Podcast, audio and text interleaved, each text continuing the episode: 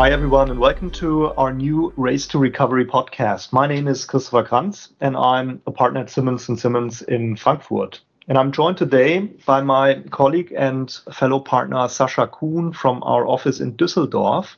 And Sascha is our criminal and uh, sanctions law expert. Hi, Sascha. Hi, Christopher. Our topic today will be the war in Ukraine and the repercussions uh, this war um, might have on our economies in the European Union and in particular in Germany. And we know that um, this topic today is, of course, a moving target uh, at best.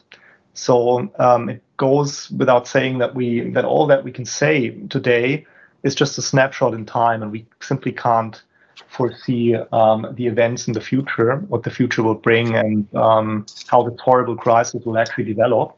So at the moment, the best we can do is we can only hope that um, it comes uh, to an end um, very soon. Um, but let's um, start to shed some light into the current uh, situation with regards to sanctions, which uh, are all over the media at the moment. Uh, the sanctions the European Union has issued against Russia and how these sanctions um, are actually impacting global trade um, and business. And um, uh, who would be better placed than than you, Sascha, to to give us uh, maybe a brief introduction to the types of sanctions that were actually imposed by the European Union? And I know uh, this is a moving target, but um, uh, maybe there are, there are, there's already some uh, some some light you can shed into this. Yeah, sure. Um, and, and indeed, as you rightly put it, sanctions are a moving target for a number of reasons. The first reason being that uh, we have, um, during the, the recent days, seen um, a development in the scope of the sanctions. Um, and I think it's a fair prediction to say that these sanctions will change in the days to come. And the other issue and the other challenge, indeed, for, for many of our clients is that, of course, we are focusing here on EU sanctions, but reality is there aren't just EU sanctions. There are also UK sanctions, there are US sanctions. There is a number of members of the international community which has imposed sanctions against Russia. Um, and international businesses, of course, have to comply with a number of sanctions uh, regimes, not just with the European sanctions regime. Um, now, w- w- what, what is it that the EU has imposed? Um, it's um, restrictions against individuals, asset freezes. Um, the, the number of persons affected by this is relatively high, um, including, for example, but not only the members of the Duma um, who had voted for the recognition of the, the self-proclaimed republics in eastern Ukraine, um, but of course also high-ranking Russian politics, um, oligarchs, which have a very close relationship with the Russian administration.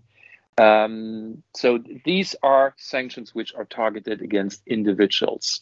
At the same time, we're seeing sanctions which are um, uh, aiming at banks Russian banks, not all Russian banks, but a number, a relevant number of Russian banks.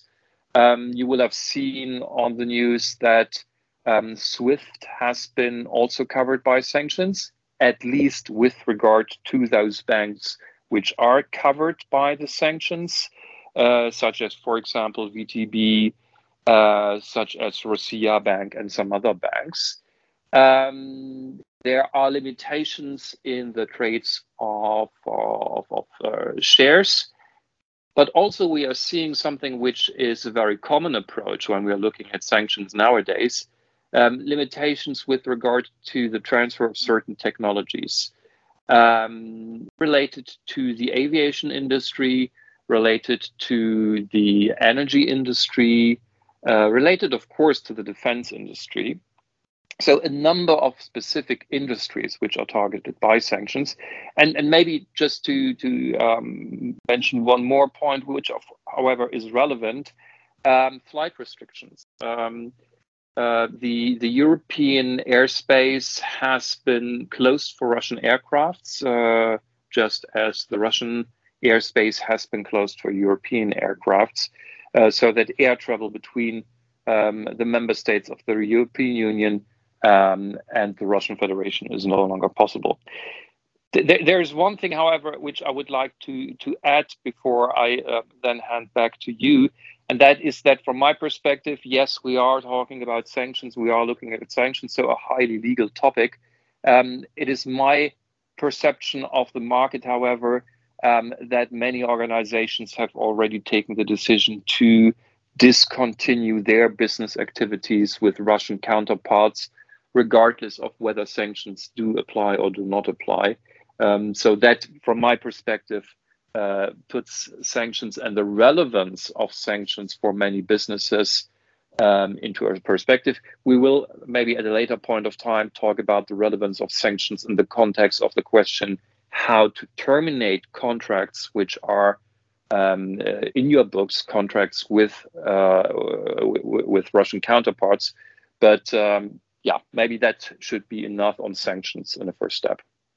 Yeah, th- thanks a lot, Sascha. That's that's that's very interesting. And um, I just I just read in the news today that, for instance, uh, Nike or or Apple or other U.S. Uh, companies um, are no longer selling uh, to Russia. So so basically, um, you can't buy buy these products anymore. Or Daimler, as a as a German uh, OEM, has has declared to cease its um, its uh, operations and its joint venture with uh, KAMAZ uh, with regards to the truck industry.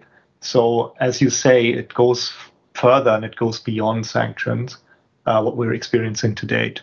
And that brings us um, to the point where uh, we would like to briefly touch on um, how sanctions, but how the whole war um, actually um, touches and relates to um, to uh, the the economies and the, the, business operations in in Europe and in particular in Germany. And I think a good starting point is if we just look at the actual trade volumes Germany has with uh, with Russia. Um, and if you look at that, then you you can see that Russia is the 14th largest uh, trade partner of Germany. So not that trade is not that big, to be honest, uh, but it's at least the number four outside of the EU countries.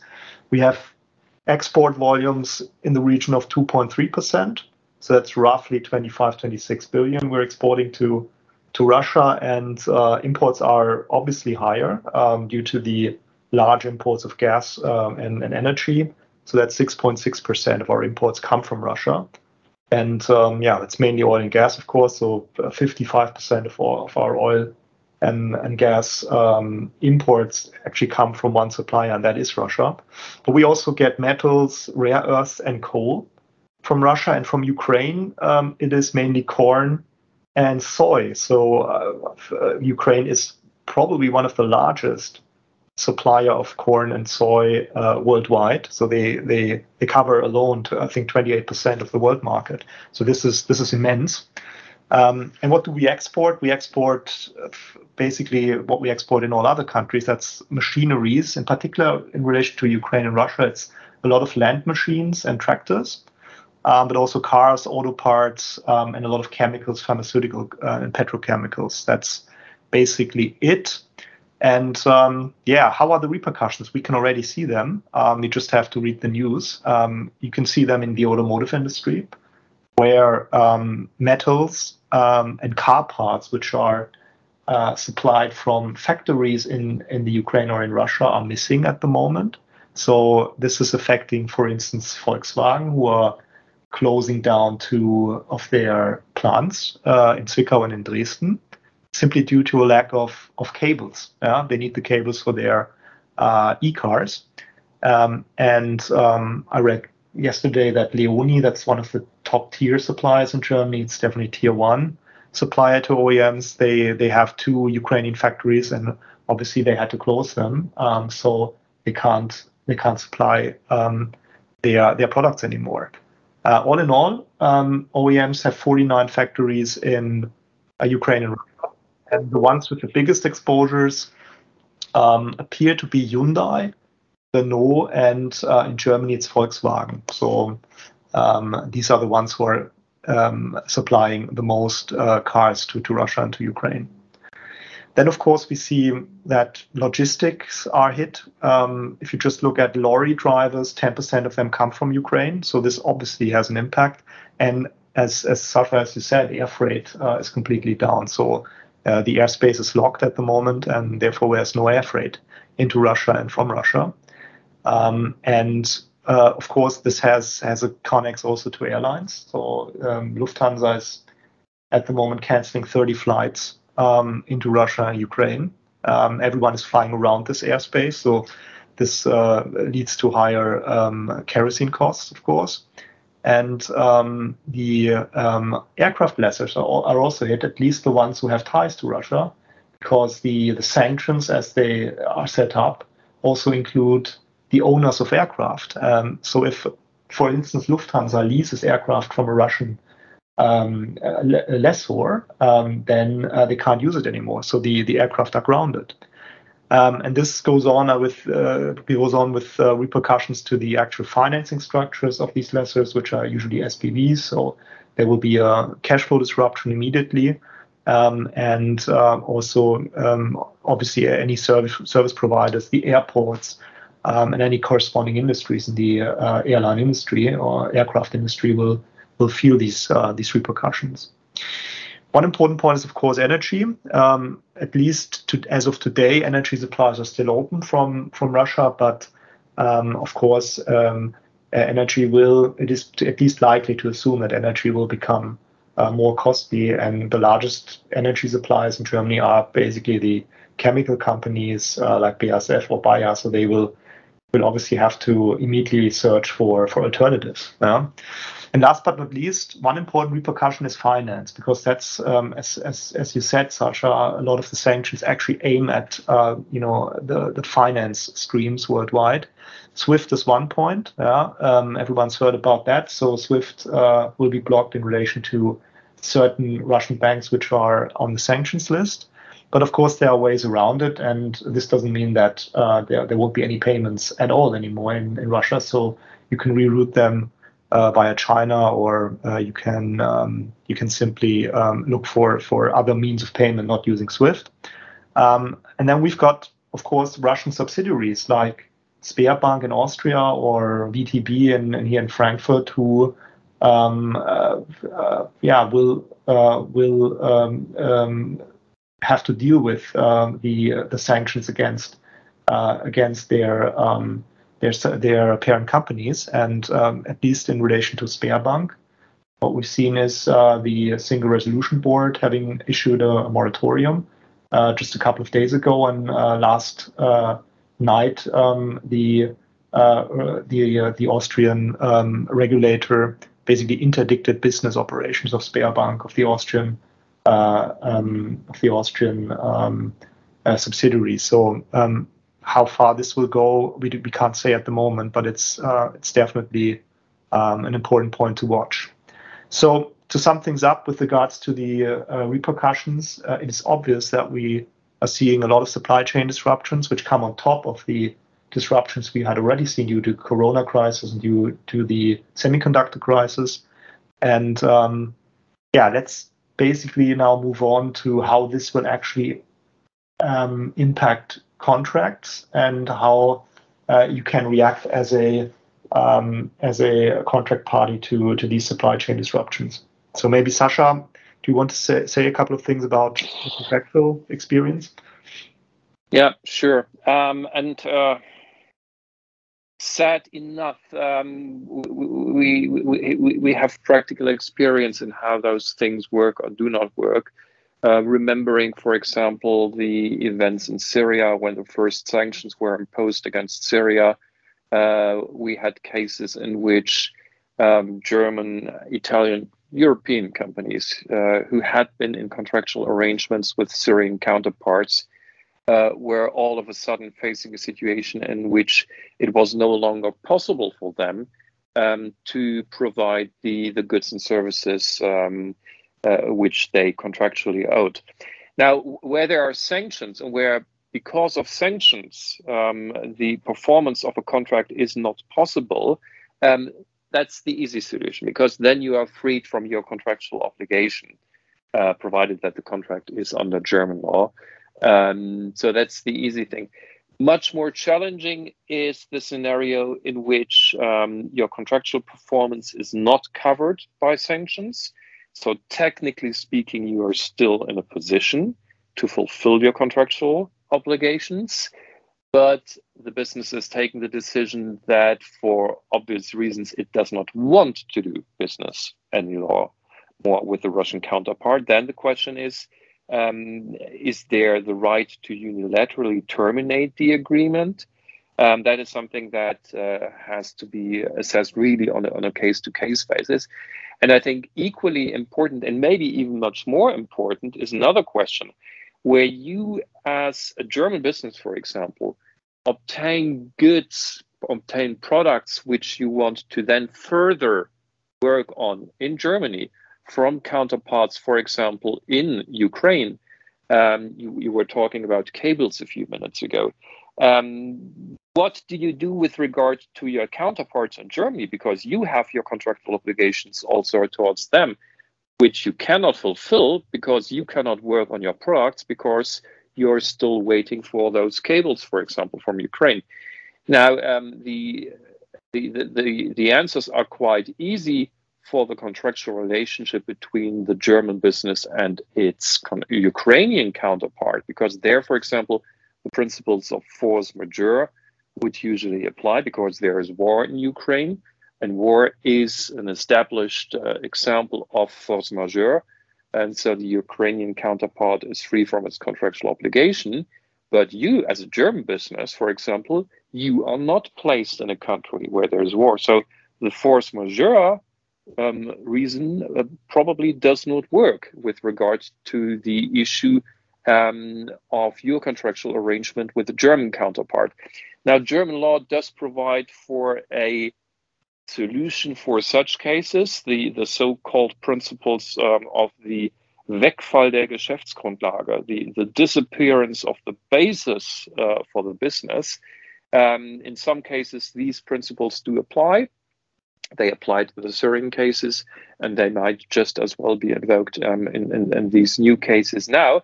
Um, but the, the question then comes down to whether or not your German counterpart, or, or Swiss, or French, or Dutch counterpart, you name it, were aware of the fact that you were sourcing certain parts of your product, for example, from Ukraine, and whether that was supposed to be your risk or whether it was to be uh, supposed to be a risk borne by both parties. So again, it comes to a case to, by case assessment. Uh, and unfortunately, there aren't um, any easy answers which will cover all contractual arrangements. But I think that specifically with regard to, um, to, to, to finance agreements, there might be some particularities, Christopher, right? Yeah, that's that's true. Thanks, uh, thanks, Sascha. Um, I think with with regards to finance agreements, um, the termination or at least the exit of the uh, finance parties, that's the the lenders under the finance agreement in let's say sophisticated, what we call LMA style finance agreements, is made uh, easier easier in such a situation, in particular as these agreements, if they're drafted well uh, and according to market standard, would usually include a what we call an illegality clause, so a clause which basically states that as soon as it becomes illegal, which in the case of a, a financing a sanctioned party, a sanctioned borrower would be the case, obviously, for uh, for a lender. Um, if that happens, then the lender has an exit right. It then depends on how the, the, the wording of the clause is drafted, so the exit right can be either in the form of a, a mandatory prepayment event, which is probably the most uh, usual type to, to structure these clauses as we see it in the market, meaning that such lenders can then demand repayment um, uh, without actually um, having an event of default under the credit agreement. The other option is that it actually triggers an event of default, uh, which then has or can have repercussions on, um, or let's say, a domino effect on other finance agreements uh, in the form of a cross uh, default event. Um, and in order to prevent that, you would usually draft a clause like that in the sense that you have a, uh, a mandatory prepayment event. So the lenders are usually protected; they get an exit right, and um, uh, such an illegality event uh, caused by sanctions would usually also trigger a draw stop under revolving credit facilities. So basically, they are no longer under an obligation to provide further financing under the agreement. I think that's um, in well drafted um, uh, agreements, um, the situation is very clear. So we don't have to, uh, or the finance parties don't have to um, to use more general concepts under under German law or under English law, um, uh, and can really use what is in the contract. So that makes it clearer um, in in such a situation. So I think um, to sum things up, maybe just uh, in the end, a couple of words on how should you actually react um, as um, a let's say basically a supplier, for instance, in the automotive industry, who's now has to close its um, uh, its factories in the Ukraine or in, in Russia. What what should you do uh, with regards to preventing further further damage? Um, I think uh, two things are key in such a crisis scenario. Uh, the first thing is information.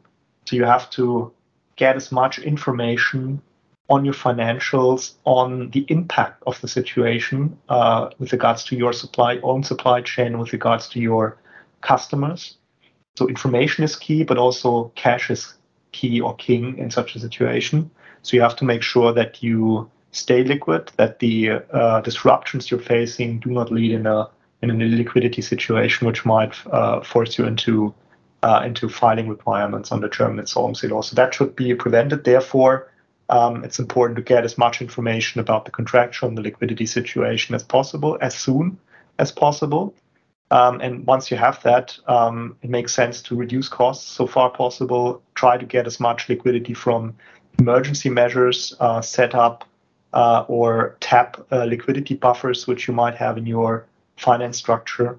Um, get in touch with your um, finance parties, with your basically your lenders as soon as possible, um, and try to get uh, more liquidity if, if needed. Also with your sponsors and uh, and parent companies. And uh, from a legal side, um, setting up cash flow forecasts, uh, which ideally should run consecutively for 12 months, is a, is a very good thing uh, to have that in place as uh, as early as possible to do a proper insolvency monitoring, and then to keep your supervisory bodies, shareholders, and if you are listed on a capital market, the capital market informed as far as possible and as far as legally required. I think that that's um, that's that's basically all uh, from us um, at the moment. Um, we know it's um, it's uh, a very tense situation um, and also politically problematic uh, topic we are speaking about. But we thought nonetheless it makes sense to um, to at least touch on these points in order to shed some lights on uh, how the situation um, is unfolding at the moment. Thank you very much. Thank you.